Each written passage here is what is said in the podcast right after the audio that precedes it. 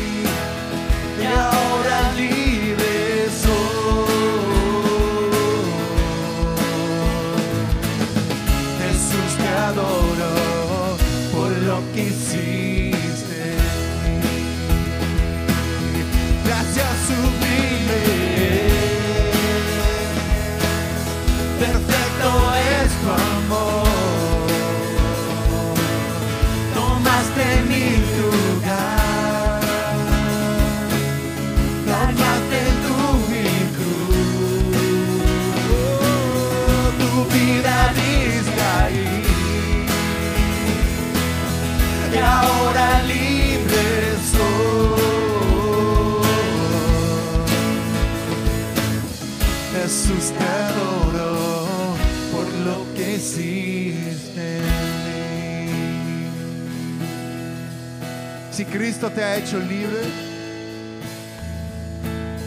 ¿por qué no tomamos un momento para decirle gracias? Gracias que ya no soy un esclavo.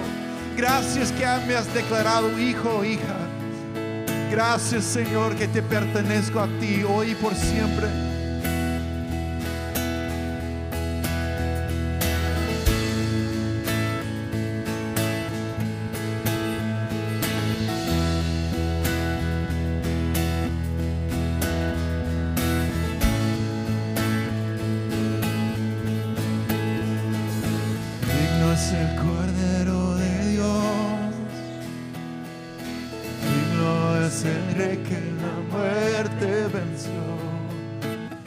Es el Cordero de Dios.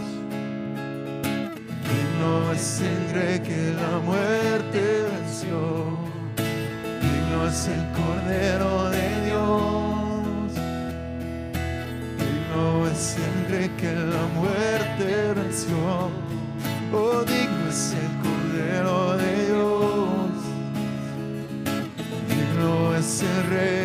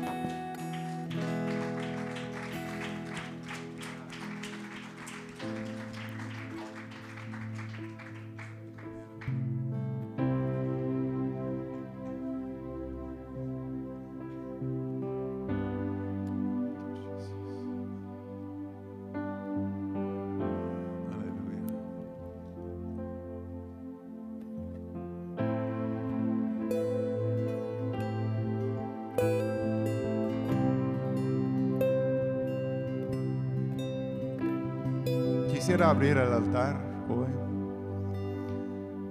Para algunos quizás ha sido un año o más que ha tomado tiempo para postrarte delante de- de- del Señor, tener ese momento íntimo y completamente rendido delante de Él. Si quiere hacerlo, solamente donde estés, donde estás ahí, pero preparar tu corazón, tu ser para decir Cristo, tuyo soy. Yo te necesito, te amo, te doy mi vida, te doy mi confianza. Muévete en mí frescamente. Amén.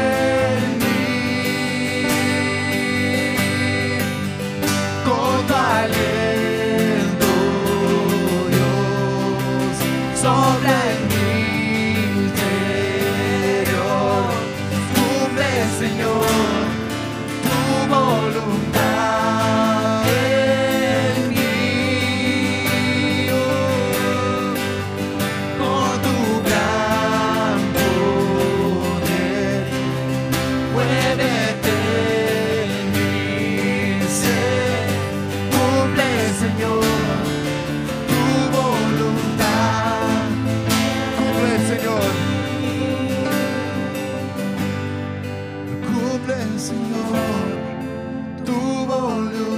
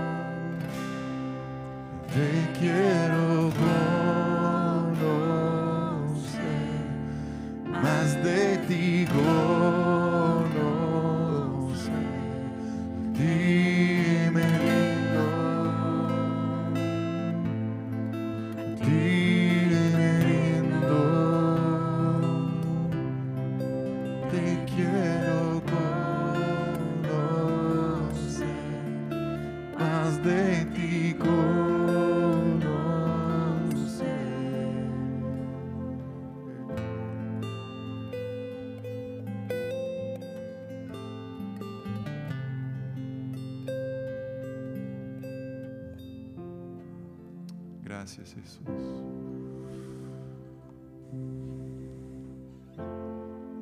Lo que Jesús nos pide es todo. Que a la vez es un, un reto y una gran, gran bendición. Él pide nuestros sueños y planes y recursos y, y fuerzas y todo lo bueno de nosotros que hemos recibido de parte de Él como un regalo. Y también Él pide nuestras cargas y preocupaciones y enfermedades y problemas y confusión y depresión y dolor. Todo. Él dice, dame todo. Y yo voy a poner todo en orden. Y voy a encaminarte en los planes que yo he, creado para ti. Porque te he diseñado específicamente con amor, con un propósito. Amén. No es solamente el uno o el otro.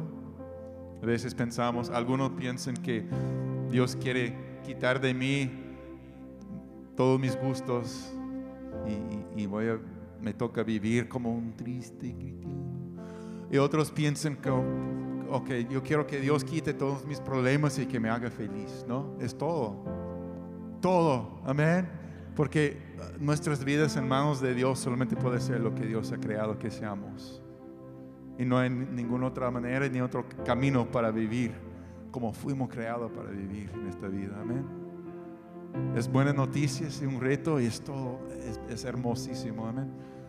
Entonces, a- lo que acabamos de cantar, a mí y a ustedes, que- que sigamos cantando de corazón, Jesús, a ti me rindo, porque solo mi vida, solamente en tus manos, puede ser completa. Amén. Amén, así sea. Con esto en mente, eh, sigamos nuestra adoración, eh, dando los diezmos y las ofrendas. Y el, el hecho es que eh, nuestro, nuestro dinero y nuestra vida de trabajo es, es muy conectado a nuestro corazón y alma, ¿verdad? Entonces cuando damos, no solamente estamos cumpliendo con algo que la Biblia di- dice que hagamos, también estamos rendiendo, rendiendo partes de nuestros corazones al Señor y dando para que otros que no han podido conocer eh, la bondad de Dios puedan. Amén. Así que se- Señor Jesús recibe esta parte importante de nuestras vidas a ti como un acto de adoración y entrega, pidiendo que se multiplique para tocar más y más vidas en el nombre de Jesús y pedimos, pido que bendiga, Señor, al dador. Amén.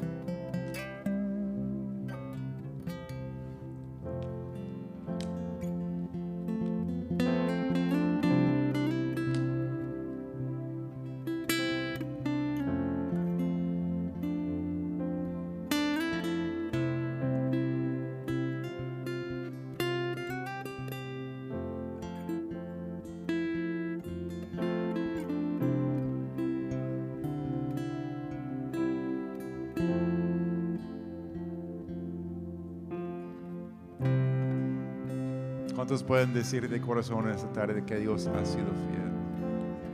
Amén. Aquí estamos, ¿verdad? Por su fidelidad.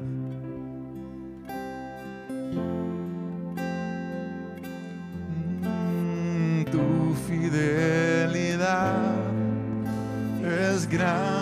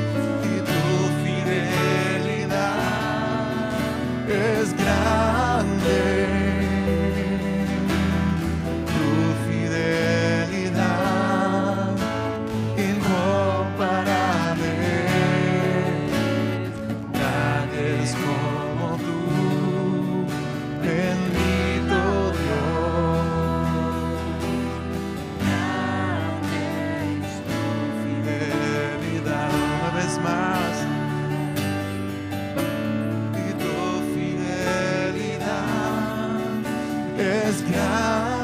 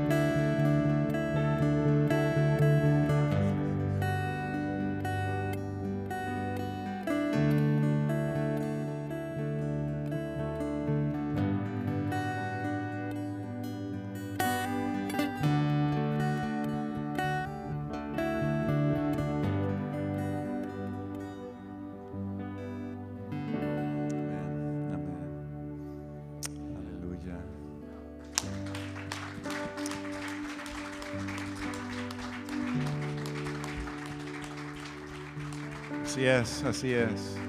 Lo hemos vivido, hemos visto. Amén. Pueden tomar sus asientos al ver este video.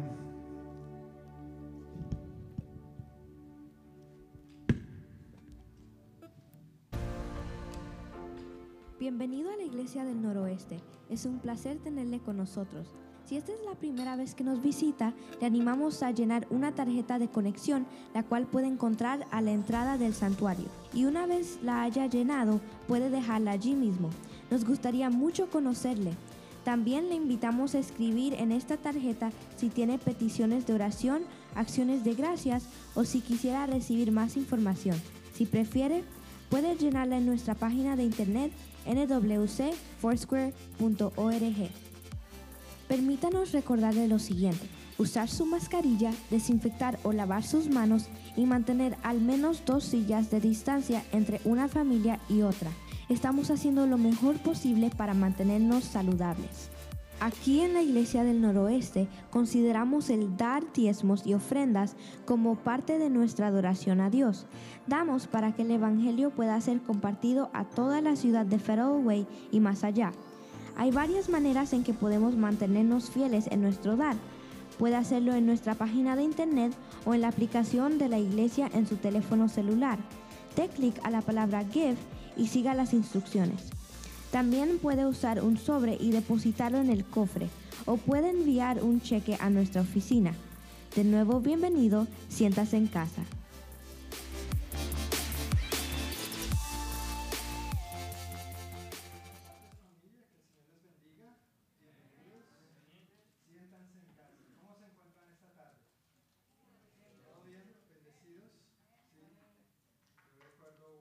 En la eh, iglesia en la, de la vieja guardia. ¿Y cómo está? Y la gente respondía, bendecido, prosperado y en victoria.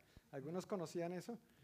Sí, bendecido, prosperado y en victoria. Y a veces era verdad y a veces no, pero bendecido, prosperado y en victoria, como ¿no es cierto? O sea, simplemente dichos y tradiciones que, que adquirimos como iglesia. Perdón, ¿ya se está escuchando ahora sí? Oh, gracias, mi hermano. Bueno, primero que todo, antes de compartir un par de anuncios breves que tengo para esta tarde, quisiera dar la bienvenida a quienes nos están visitando hoy por primera vez. Bienvenido, mucho gusto. Qué bueno que nos esté visitando hoy. Por acá también tenemos dos personas que creo que no había visto antes. Y no sé si alguien más nos esté visitando por primera vez.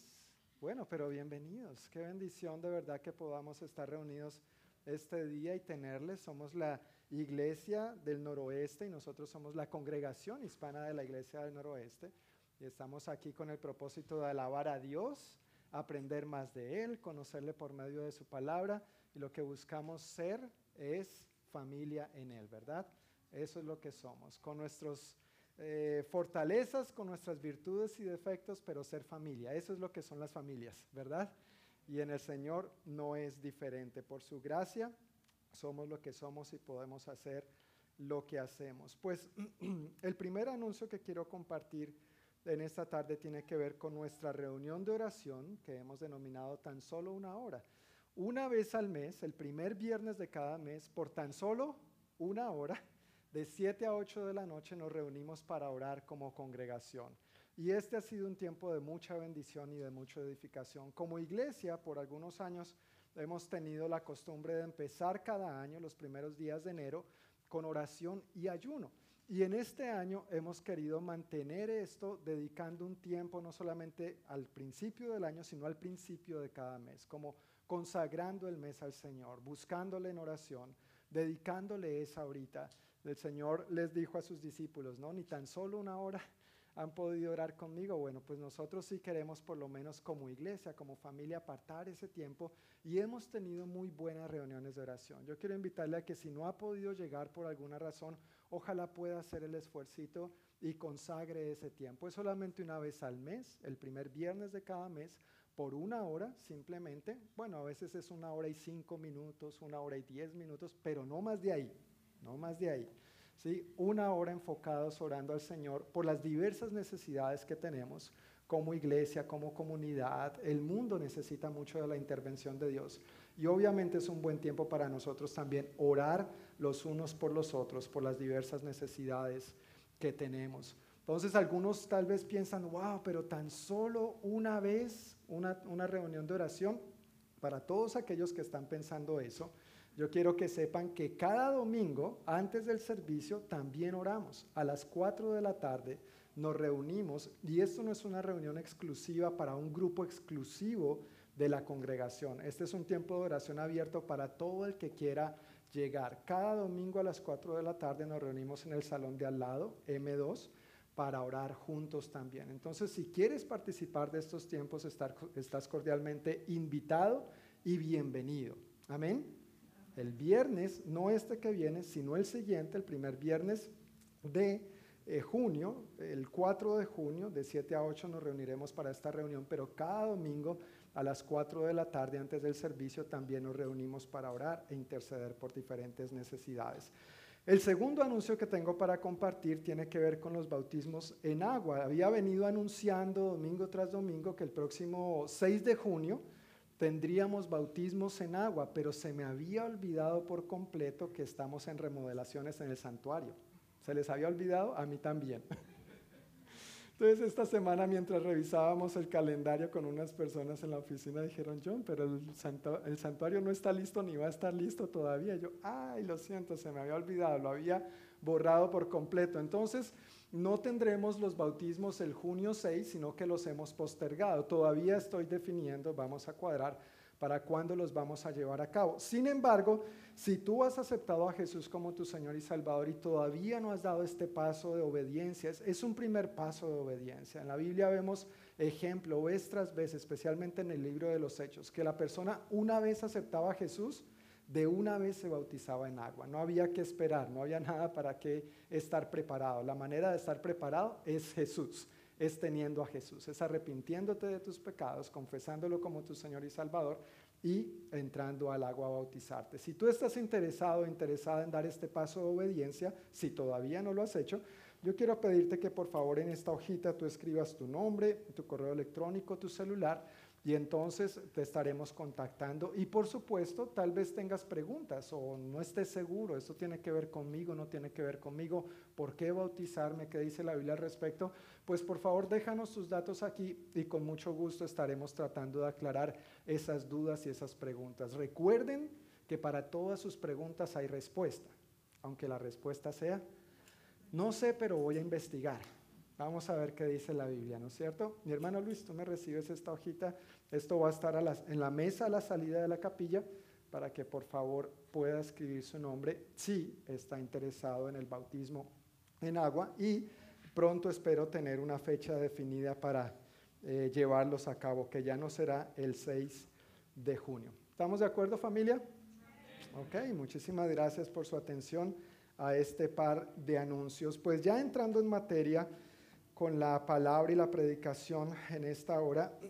Estamos en nuestro estudio que hemos denominado, en esta serie de enseñanzas que hemos denominado En Misión con Jesús, un estudio a través del Evangelio de Marcos. Y solamente a manera de introducción quiero recordar o recalcar que la intención de Marcos al escribir este Evangelio fue que sus lectores vieran a Jesús por medio de las acciones, no solamente por medio de las palabras, no solamente por medio de lo que él decía o quien él decía que era, sino por medio de sus acciones. Y este Evangelio nos anima y nos exhorta a nosotros también a que mostremos a Jesús no solamente por medio de nuestras palabras, sino por medio de nuestras acciones, por medio de nuestro estilo de vida. Y eso es lo que hace el Señor en todo aquel que le rinde su vida a Él. Cantábamos durante las alabanzas, a ti me rindo, ¿verdad? Y cuando nosotros nos rendimos, cuando nosotros le decimos, Señor, yo te quiero conocer, más de ti conocer, Él empieza a transformarnos de adentro hacia afuera, en nuestro espíritu, en nuestro corazón, pero también nuestra manera de pensar, nuestra manera de ver las cosas. Y de repente empezamos a, a comportarnos menos y menos como nosotros, y empezamos a vivir, a ser, a comportarnos más y más como Jesús, como Dios. Entonces la gente no solamente va a escuchar nuestras palabras diciendo que somos cristianos o que se acerquen a Jesús, lo cual está bien, es correcto, pero nuestra vida, nuestro estilo de vida va a corroborar lo que nosotros estamos diciendo. Ese es el enfoque y ese es el propósito del Evangelio de Marcos. Entonces, si tiene su Biblia y si no tiene una, quiero recordarle que ahí frente a usted hay una como esta disponible para que podamos usarla con carácter devolutivo. Es prestada, es para uso mientras las reuniones de nuestra congregación. Y eh, vamos a estar en la página 1496, en Marcos capítulo 7. Hoy vamos a ver tres fascinantes historias en el capítulo 7 de Marcos, página 1496. Esta Biblia que estoy usando es la nueva traducción viviente. Si usted usa otra traducción, probablemente haya alguna diferencia de palabras, pero básicamente es la misma palabra de Dios. Marcos capítulo 7.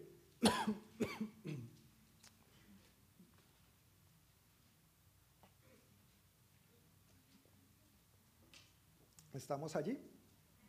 Ok. Pues esta porción que vamos a estar leyendo, la primera porción que vamos a estar leyendo, vemos que Jesús enseña que la verdadera fuente de impurezas no tiene que ver con descuidar lo externo, sino con descuidar lo interno, el corazón. Esa es la primera porción que vamos a estar viendo en los versículos 1 al 23, pero vamos a ir sección por sección y la primera parte que vamos a leer son versículos 1 al 8. Cierto día, algunos fariseos y maestros de la ley religiosa llegaron desde Jerusalén para ver a Jesús. Notaron que algunos de sus discípulos no seguían el ritual judío de lavarse las manos antes de comer. Los judíos, sobre todo los fariseos, no comen sin antes no han derramado agua sobre el hueco de sus manos, como exigen sus tradiciones antiguas. Tampoco comen nada del mercado sin antes sumergir sus manos en agua. Esa es solo una de las tantas tradiciones a las que se han aferrado, tal como el lavado ceremonial de vasos, jarras y vasijas de metal. Entonces los fariseos y maestros de la ley religiosa le preguntaron, ¿por qué tus discípulos no siguen nuestra antigua tradición? Ellos comen sin antes realizar la ceremonia de lavarse las manos. Jesús contestó, hipócritas. Isaías tenía razón cuando profetizó acerca de ustedes, porque escribió, este pueblo me honra con sus labios, pero su corazón está lejos de mí. Su adoración es una farsa porque enseñan ideas humanas como si fueran mandatos de Dios. Pues ustedes pasan por alto la ley de Dios y la reemplazan con su propia tradición. Interesante, ¿verdad? Salen a resurgir o salen sobre la superficie, resaltan tres palabras. Eh, tradición, ritual, ceremonias, ¿no es cierto? ¿Sí? ¿Leyeron eso conmigo? Se menciona varias veces, los rituales, la tradición, la ceremonia.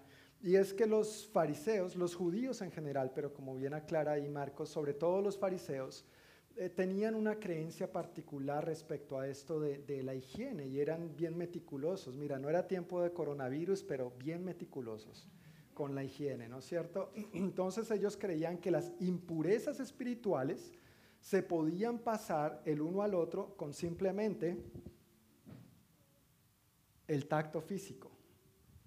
Entonces, si yo estaba impuro, ya yo había hecho impuro a mi hermano Fernando y viceversa.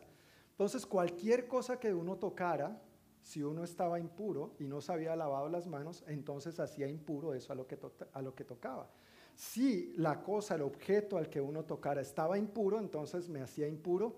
A mí es como un poquito extremo, ¿no? Imagínate uno yendo al supermercado y preguntando al gerente, ¿esos tomates están limpios o no?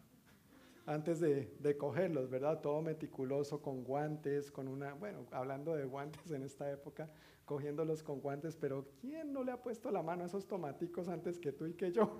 ¿No es cierto? Ahora, por supuesto, es importante la higiene, no es que no lo sea, pero obviamente ellos habían llevado una buena práctica que no es una ley de Dios. Si el Antiguo Testamento habla eh, de algunas ceremonias de purificación de los utensilios del tiempo para cumplir ciertas eh, ceremonias rituales, ceremoniales en el templo, pero ellos habían vuelto esto en algo demasiado meticuloso y lo habían hecho palabra de Dios. Lo que les preocupaba a los fariseos y a los maestros de la ley religiosa no era la aparente falta de higiene de los discípulos, sino su tradición.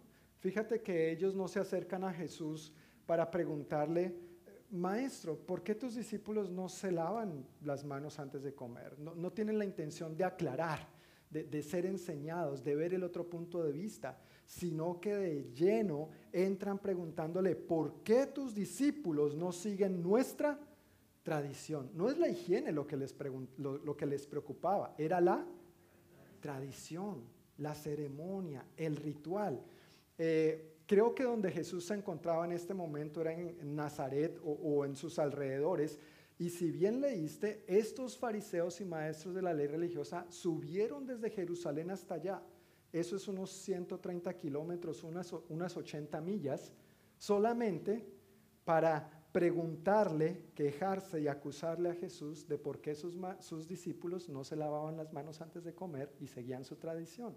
No era con la intención genuina de acudir a Jesús y tener una explicación de parte de Jesús, sino más bien hacerle una pregunta, queja, acusación. No era solo una acusación, no era solamente una pregunta, no era solamente una queja. Esa es la nueva palabra de hoy, pregunta, queja, acusación. Se la aprendieron, ¿verdad? Y para responder, eh, Jesús cita al profeta Isaías y les llama hipócritas, una, palabra bien fuerte. Y la razón por la que cita al profeta Isaías es para ir a la raíz del asunto. La raíz del asunto en el versículo 7, la bueno, el versículo 7 podemos leerlo completo, dice, su adoración es una farsa. Y aquí viene la raíz del asunto, porque enseñan ideas humanas como si fueran qué? Mandatos de Dios. Esa era la verdadera raíz del asunto. Habían convertido algo bueno. ¿Es buena la higiene?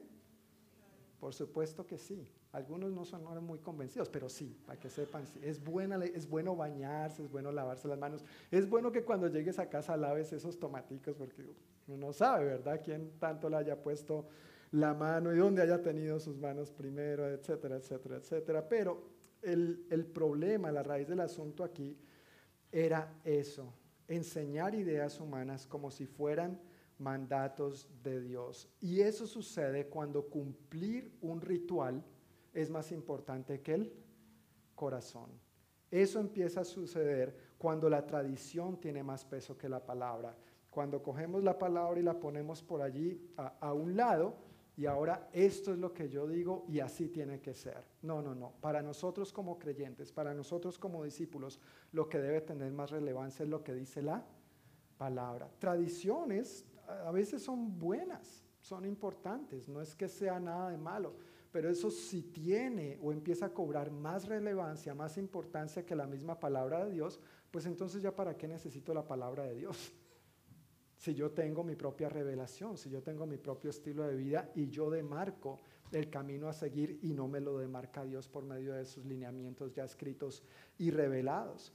El versículo 8 dice, pues ustedes pasan por alto la ley de Dios y la reemplazan con su propia tradición. Este versículo en la nueva versión internacional dice, ustedes han desechado los mandamientos divinos y se aferran a las tradiciones humanas. Y entonces les da un ejemplo que encontramos en los versículos 9 al 13.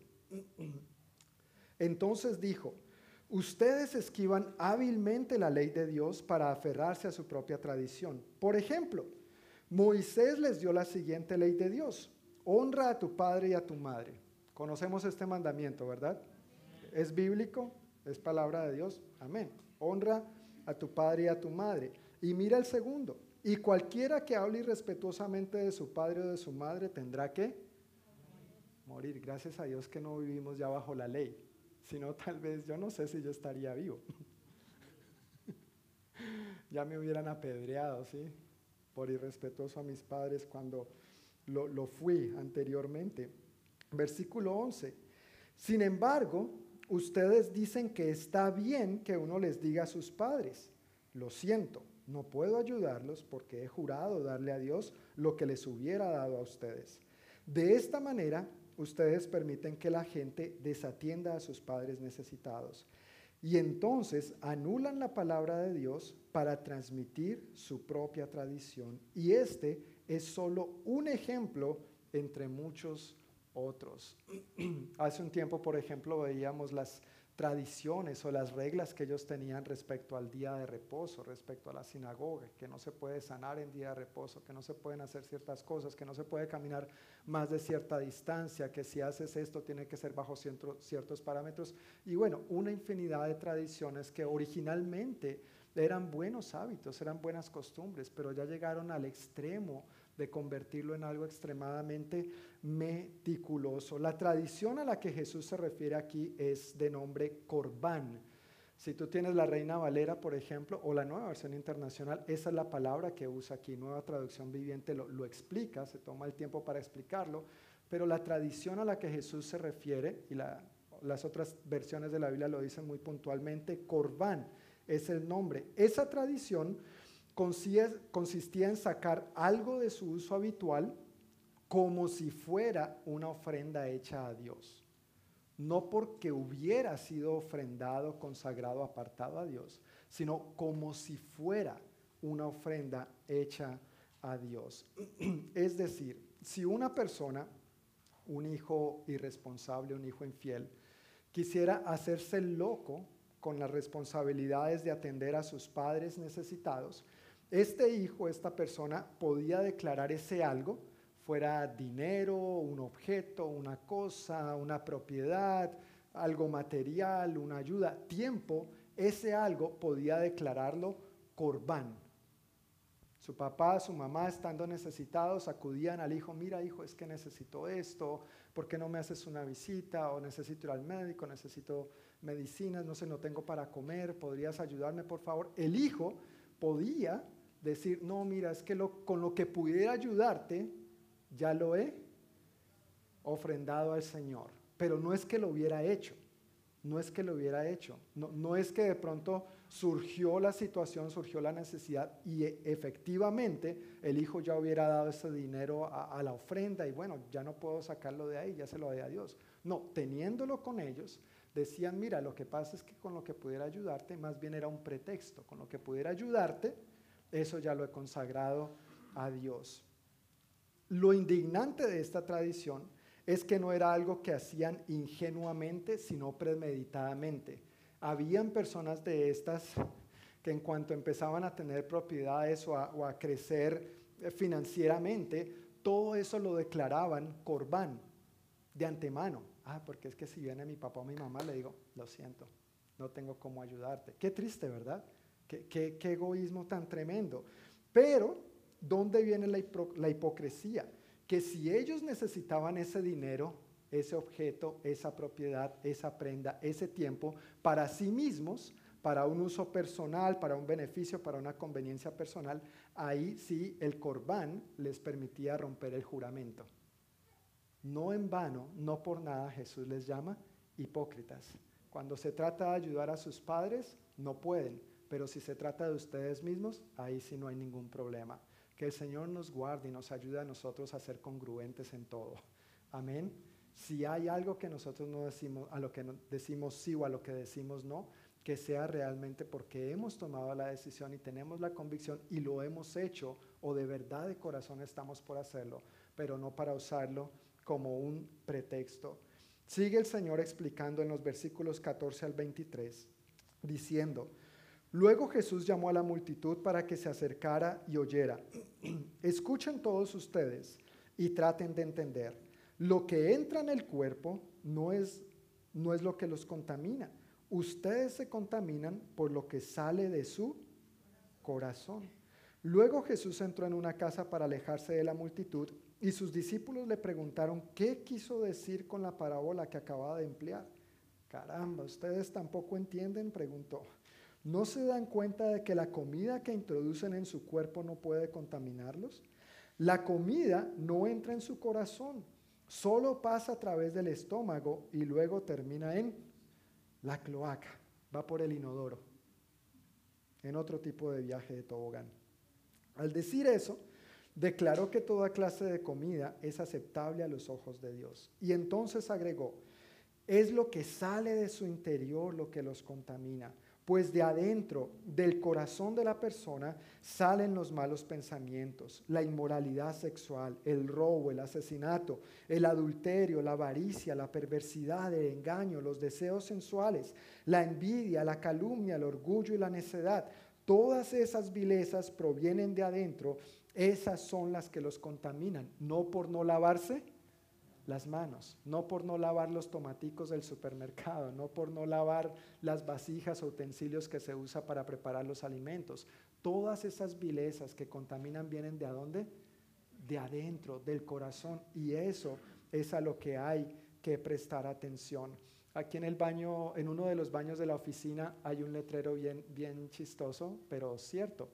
Ese letrero dice, lávate las manos y haz tus oraciones porque los gérmenes y Jesús están en todas partes.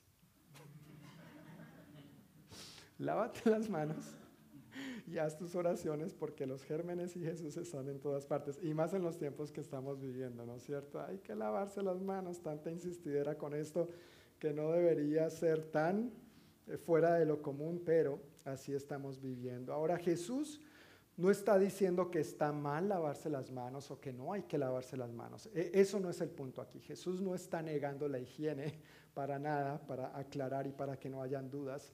Lo que está mal es lavarse las manos, enfocarse en lo externo, que lo externo sea lo más importante y descuidar lo interno, descuidar el corazón, que toda esa suciedad interna, para lo cual solo Dios y su palabra nos puede limpiar y hacer verdaderamente libres, pase a un segundo plano. Hay otro par de pasajes en los evangelios donde Jesús llama a los eh, fariseos y maestros de la ley religiosa hipócritas. Uno de ellos es Mateo capítulo 23 y la última parte de Lucas capítulo 11. Y les dice vez tras vez, hipócritas, y da la razón, obviamente. Y si tú quieres en casa, obviamente por tiempo no vamos a leer estos capítulos, pero si tú quieres en casa puedes leer esa porción, Mateo 23 y la última parte de Lucas, y te vas a dar cuenta de más de esas tradiciones que ellos tenían, lo habían convertido en palabra de Dios, y cómo y por qué Jesús les llama hipócritas, porque habían puesto sus tradiciones por encima de la misma palabra, de la misma ley de Dios, y obligaban a los demás a que tenían que cumplir esto. Viendo estos pasajes de Lucas, Mateo y lo que estamos leyendo en Marcos, correlacionando, conectando estos pasajes, yo quisiera hacer algunas, eh, mencionar algunas frases respecto a las diferencias entre la religión y el evangelio. La religión sigue la tradición, el evangelio es la palabra. La religión busca la conveniencia. No, papá, mamá, ya eso lo he consagrado a Dios, pero si es para mí, voy a romper el juramento, no importa. El Evangelio implica sacrificio. Papá, mamá, ya consagré a Dios eso, eso es de Dios, pero yo me voy a apretar y yo te voy a ayudar. Es sacrificio. La religión se enfoca en lo externo, el lavado de manos. El Evangelio transforma en lo interno. La religión se preocupa por las apariencias. El Evangelio produce fruto verdadero. La religión intenta limpiar por fuera, el Evangelio purifica por dentro. La religión es tradiciones humanas, el Evangelio tiene nombre propio, Jesús. Amén. El Evangelio es Jesús y Él nos hace libres de todo este tipo de esclavitudes.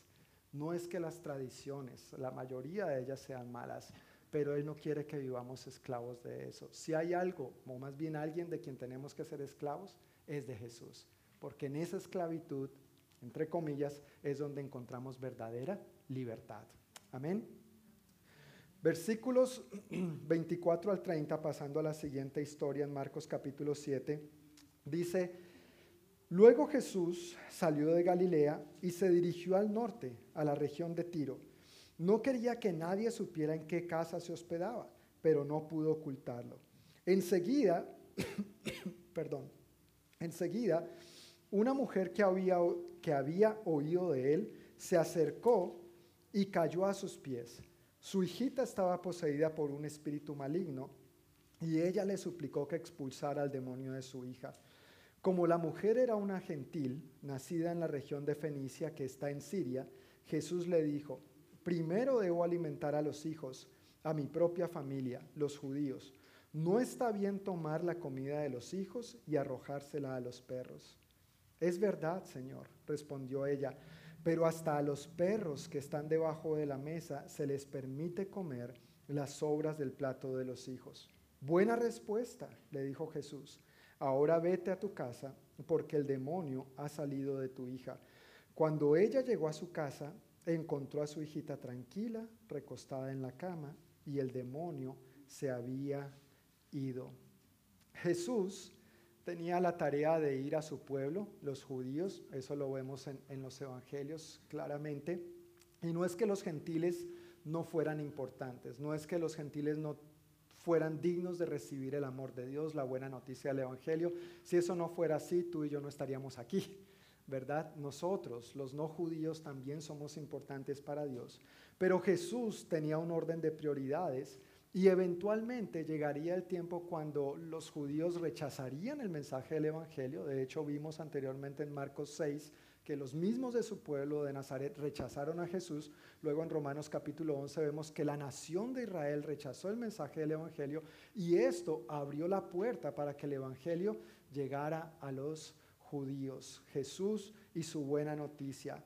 Esa buena noticia no solamente era para los judíos, era para esta mujer también, pero no había llegado el tiempo, según entendemos de las palabras de Jesús. Ahora aquí hay otros detallitos para, comprender que nos ayudan a entender mejor lo que está pasando en esta historia.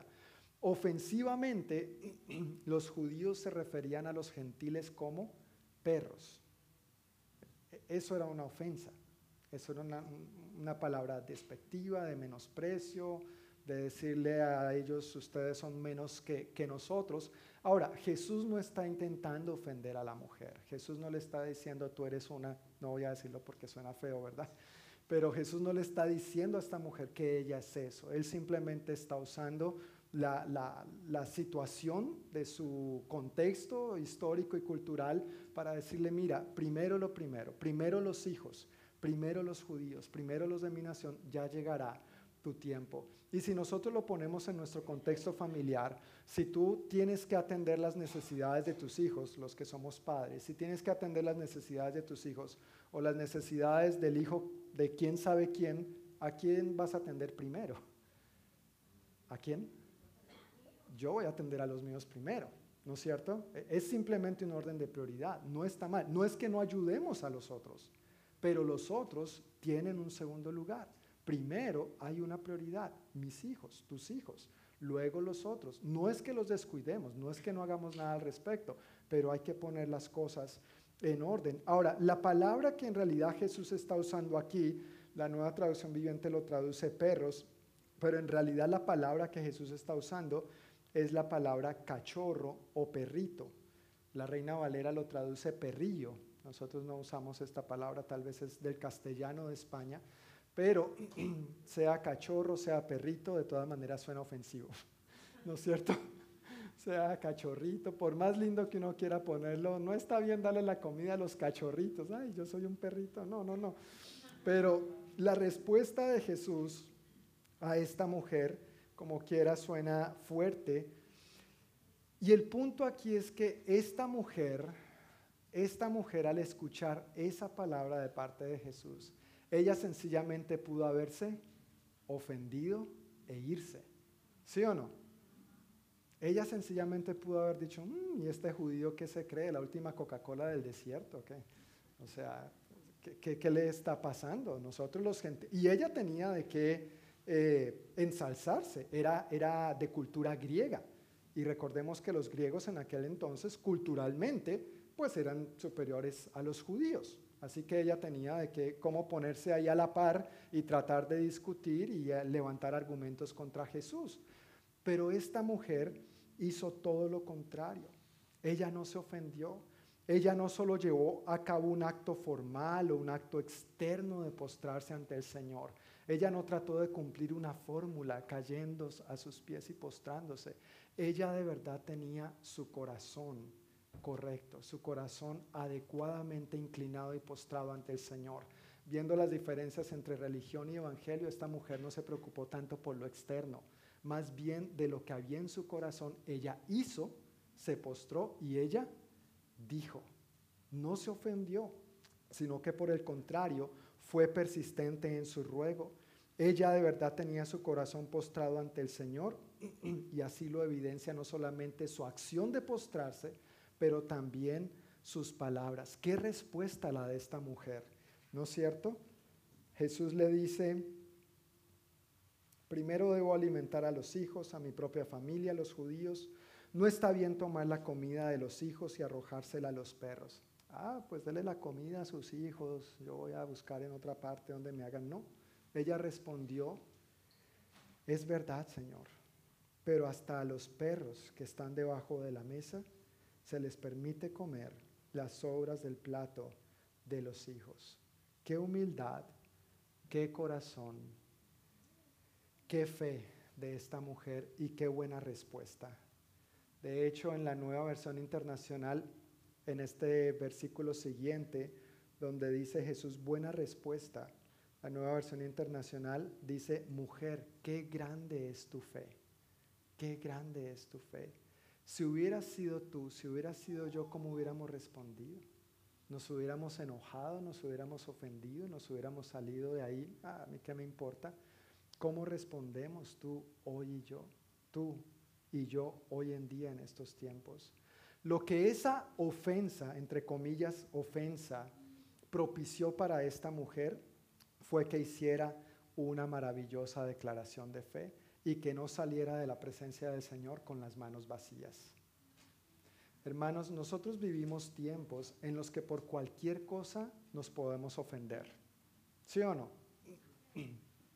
Ok, gracias para los que dijeron que sí. Para los que no, quiero que sepan que vivimos tiempos en los que por cualquier cosa nos podemos ofender. No me refiero solamente a los de afuera, a la gente, me refiero a nosotros. ¿No te ha pasado que a veces alguien dice o hace algo y tú te sientes, mm, pero ¿y este qué se cree? ¿Este se cree mejor familia? Yo también soy alguien, yo también soy culto, vengo de, ascendencia griega, bueno, no por decirlo así, pero yo también soy alguien. e intentamos defendernos, ¿no es cierto? Y, tratamos de armar nuestro argumento y hacernos que, que valemos y hacernos sentir. Y hoy en día, obviamente, si ponemos ejemplos acerca de esto, podríamos contar innumerables ejemplos acerca de las ofensas, las conversaciones, las palabras que van y vienen y por lo cual podemos sentirnos ofendidos. Pero en lugar de sabiamente, humildemente, con fe, cambiar el fin de esa historia, nosotros podríamos salir enojados. Y yo no quiero ignorar que una de esas situaciones en las que a veces se presentan las ofensas es justamente en nuestras reuniones, en las reuniones de los creyentes. Y pasa a veces o puede pasar desde el púlpito donde uno cree que el que está predicando, sí, en este caso yo lo siento, dice las cosas porque le está queriendo echar pullas. ¿Se, entiende esa expresión? Se está queriendo echar pullas, en la República Dominicana se está echando vainas, ¿sí? Eh, mire, esa indirecta es para mí. No, no, no, no, no, no es así, no es así. Si, si usted cree que ese es el caso, por lo menos mientras yo esté predicando, si usted se siente ofendido por algo que yo digo, por favor acérquese a mí. Deme el beneficio de la duda. Si usted cree que yo le estoy diciendo algo a usted o estoy diciendo algo desde aquí por usted o para ponerlo en vergüenza delante de los demás, yo le agradezco que me dé el beneficio de la duda, que se acerque a mí y me diga de frente antes de ponerse a hablar con los demás. Ese es el nivel de transparencia y el tipo de honestidad que Dios quiere que haya entre nosotros. Al hablar usted y yo, podemos aclarar la situación, ¿verdad? No tenemos que brindar argumentos, podemos aclarar la situación, borrón y cuenta nueva y seguimos adelante. Ahora, invirtámoslo. Si usted hace o dice algo por lo cual yo me siento ofendido, créame, yo me voy a acercar a usted. Y yo le voy a decir, yo le voy a preguntar, yo le voy a dejar saber mi incomodidad con un buen corazón, de buena manera, con una buena actitud, pero con el ánimo de que nuestra relación esté bien y esté restaurada. Amén. No seamos ignorantes frente a este tipo de situaciones, palabras o conversaciones donde creemos que es que se están diciendo ciertas cosas para mí o por mí. No, así no funciona el Evangelio. Eso no es el amor de Dios. Ninguna cosa que tú me digas de manera privada o personal, yo la voy a usar para hablar en contra tuya desde el púlpito ni para avergonzarte. Ese no es el corazón de Dios, ni es mi corazón hacia ti tampoco. Nosotros como familia en el Señor, nosotros como hermanos, tenemos que cuidarnos de esas posibles ofensas, más bien darle una solución bíblica al asunto y poder cambiar el fin de esa historia para que pase de una ofensa a una bendición. Esta mujer, de ser aparentemente ofendida, salió de la presencia de Jesús bendecida. Y así es como yo quiero que cada uno de nosotros, tú y yo, salgamos de cada una de nuestras conversaciones, siempre bendecidos, siempre animados, siempre edificados, siempre más y más como Jesús. Amén. ¿Estamos de acuerdo con esto? Ok. Versículos 31 al 37 en esta última porción de Marcos capítulo 7. Jesús salió de Tiro y subió hasta Sidón antes de regresar al mar de Galilea y a la región de las diez ciudades. Le trajeron a un hombre sordo con un defecto del habla, y la gente le suplicó a Jesús que pusiera sus manos sobre el hombre para sanarlo. Jesús lo llevó aparte de la multitud para poder estar a solas con él. Metió sus dedos en, sus, en los oídos del hombre, después escupió sobre sus propios dedos y tocó la lengua del hombre. Mirando al cielo, suspiró y dijo, Efatá, que significa ábranse. Al instante el hombre pudo oír perfectamente bien y se le desató la lengua, de modo que hablaba con, toda, con total claridad. Jesús le dijo a la multitud que no lo contaran a nadie, pero cuanto más les pedía que no lo hicieran, tanto más hacían correr la voz. Parecen los niños chiquitos, ¿no? Parecen los hijos. Hijo, no hagas eso. ¿Y qué hacen? Precisamente lo que uno les está diciendo que no hagan. Bueno, versículo 37. Quedaron completamente asombrados y decían una y otra vez, todo lo que Él hace es maravilloso, hasta hace oír a los sordos y da la capacidad de hablar al que no puede hacerlo. Perdón.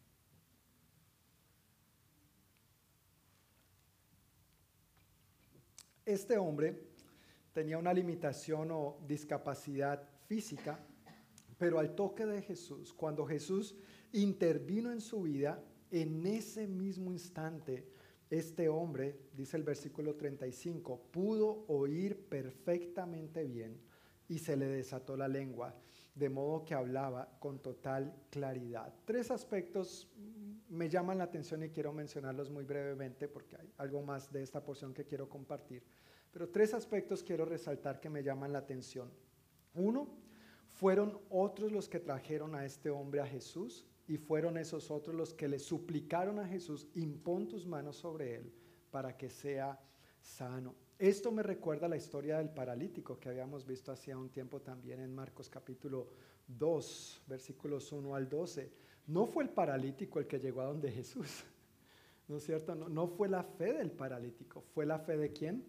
De los amigos. Y al llegar a donde se encontraba Jesús, la casa estaba tan llena que ¿qué hicieron estos amigos? Subámoslo al techo, Ah, hay techo, no importa, rompamos el techo. Ojalá estos amigos hayan sido llenos de tanta fe que también pagaron la reparación después, porque, ¿verdad? Pues gloria a Dios por estos actos de fe, pero también hay que ser responsables.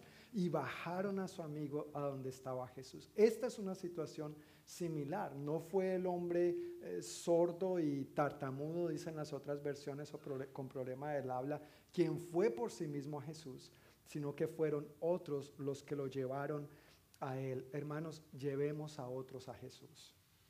Seamos de esos que llevan a otros a Jesús. Sean paralíticos, sean sordos, sean mudos, sean personas entre comillas correctas o no. Todos necesitamos a Jesús y tú y yo somos la herramienta para conducirlos. Lo segundo que me llama la atención de este pasaje es que Jesús lo llevó aparte de la multitud para poder estar a solas con él. Mira, hay momentos en los que para Jesús obrar necesita estar a solas contigo. Necesitas estar solamente tú y Jesús, nadie más. Gracias a Dios por nuestras reuniones, gracias a Dios por la familia, gracias a Dios por los tiempos en que podemos convivir y reunirnos y este tipo de cosas. Pero si queremos ver a Jesús obrar en ciertas áreas, en ciertos momentos de nuestra vida, bajo ciertas circunstancias, necesitamos pasar tiempo con Jesús a solas, a solas, tener nuestro encuentro con Él. Y ojalá ese encuentro no sea de vez en cuando o cada vez que estemos en necesidad, sino que ojalá hagamos de esto una disciplina, un hábito saludable, una buena tradición, no por liturgia, no por religiosidad, no por ceremonidad, pero por estilo de vida, porque dependemos de Él, porque lo necesitamos a Él todos los días, las 24 horas del día, los 7 días de la semana. Necesitamos simplemente enfocarnos en Él a solas, que las multitudes, que los demás, que los afanes de la vida no nos distraigan y nos hagan quitar la mirada de Jesús, el autor y consumador de la fe. Y lo tercero que me llama la atención de este pasaje es que me asombra la disposición de este hombre, honestamente. Fueron otros, en primer lugar, los que lo conducen a Jesús. Luego estando frente a Jesús, ¿qué hace Jesús? Lo lleva aparte de las multitudes. Y pues recuerda, este hombre no oía y tenía problemas del habla, no escuchaba nada, no entendía quizá lo que estaba pasando, quizá para expresarse, si era tartamudo, le, de, ahí a que ya pudiera terminar la frase, ya Jesús se lo había llevado, ya lo tenía aparte al pobre hombre. Pero este hombre estaba muy dispuesto. Ahora, estando a solas con Jesús,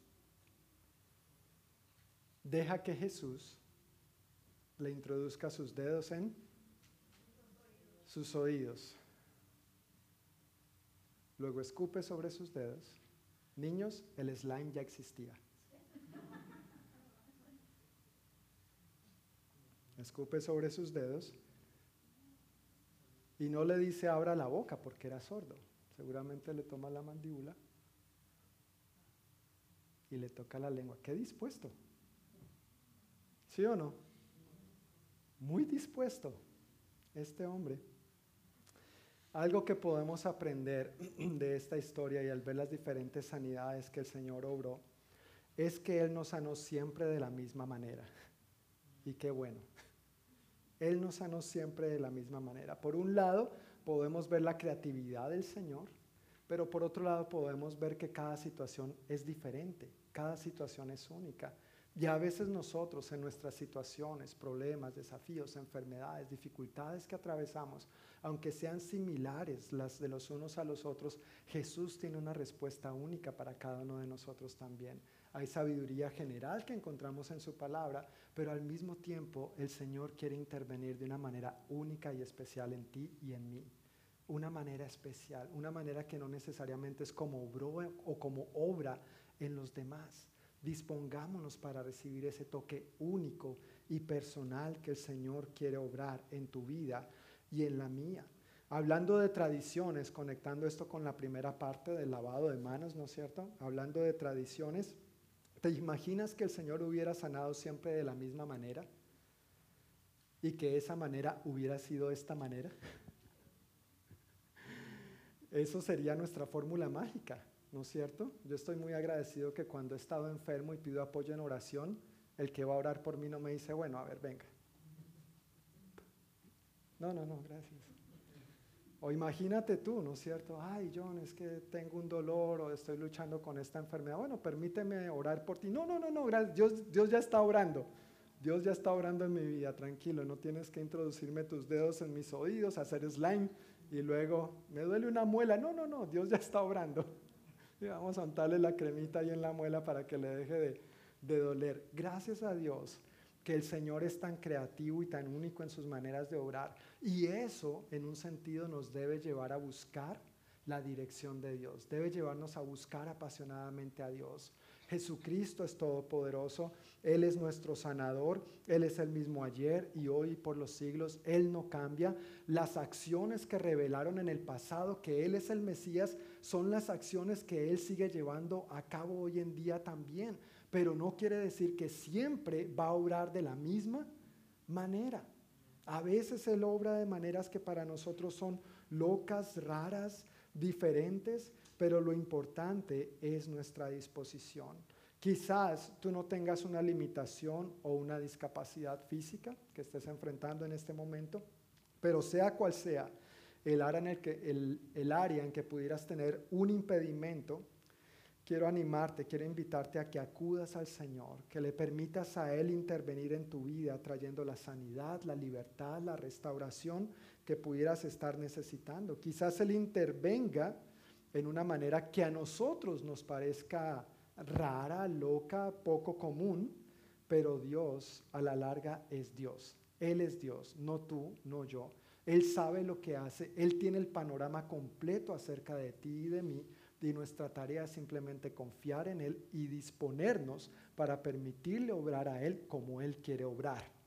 Él es Dios, no tú, no yo. Él sabe lo que verdaderamente necesitamos, cómo lo necesitamos y cuándo lo necesitamos, aunque eso implique meternos los dedos en los oídos, escupirse en la cerita y luego tocarnos en esa parte. Puede ser desagradable, puede ser que no sea lo que esperamos, puede ser que no nos gusta, pero al fin y al cabo este hombre quedó completamente sano. ¿No quieres experimentar esa completa sanidad, esa perfecta libertad, esa gloriosa restauración, esa paz que a veces tanto anhelamos? No es a tu manera, no es a la mía, es a la manera de Dios. Esa es la manera de Dios. Simplemente dispongámonos para confiar en Él. Yo quiero invitarles, hermanos, a que se pongan de pie. Y para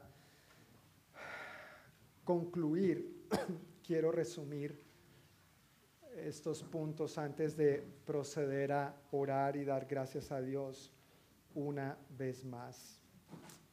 Retomando nuestra primera historia en Marcos capítulo 7, hoy Jesús no es que esté en contra de que nos lavemos las manos antes de comer, pero hay una sociedad a la que debemos prestar más atención y es la que está en el corazón. El Señor está de acuerdo con que nos lavemos las manos, pero está más de acuerdo con que prestemos atención a nuestro corazón. Lo que sale de ahí es lo que tiene la capacidad de contaminar no solamente tu vida, sino tu familia, tus vecinos, tus compañeros de trabajo. En otra porción Jesús dijo que de la abundancia del corazón habla la boca. Es al corazón a lo que tenemos que prestar verdadera atención, a la higiene interna. Es a lo que Dios quiere que le demos la prioridad número uno. A la hijita de la mujer la liberó trayendo consigo bienestar espiritual, emocional, físico y familiar. Imagínate la, la angustia para esta mujer, esta no judía, esta cachorrita, al ver a su hija poseída por un demonio, acude a Jesús, pudiendo haber salido de esa conversación con Jesús ofendida, salió bendecida. No permitas que las posibles ofensas entre nosotros, los unos con los otros, te hagan salir enojado, disgustado. Más bien dale la vuelta a esas ofensas. Busca con humildad y en fe la solución y la respuesta de Dios para que salgas bendecido siempre de las diferentes conversaciones que tenemos. Dios quiere bendecirnos, Dios quiere edificarnos y con ello no dudo que también traiga bienestar espiritual, emocional, físico y familiar, así como lo trajo a esta mujer, a su hijita y a su familia.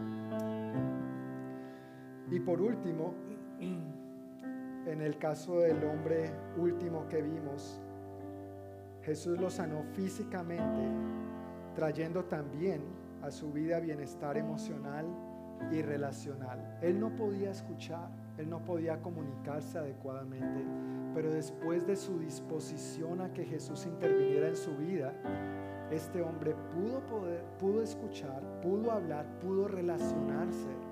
Jesús quiere traer sanidad a nuestras relaciones también.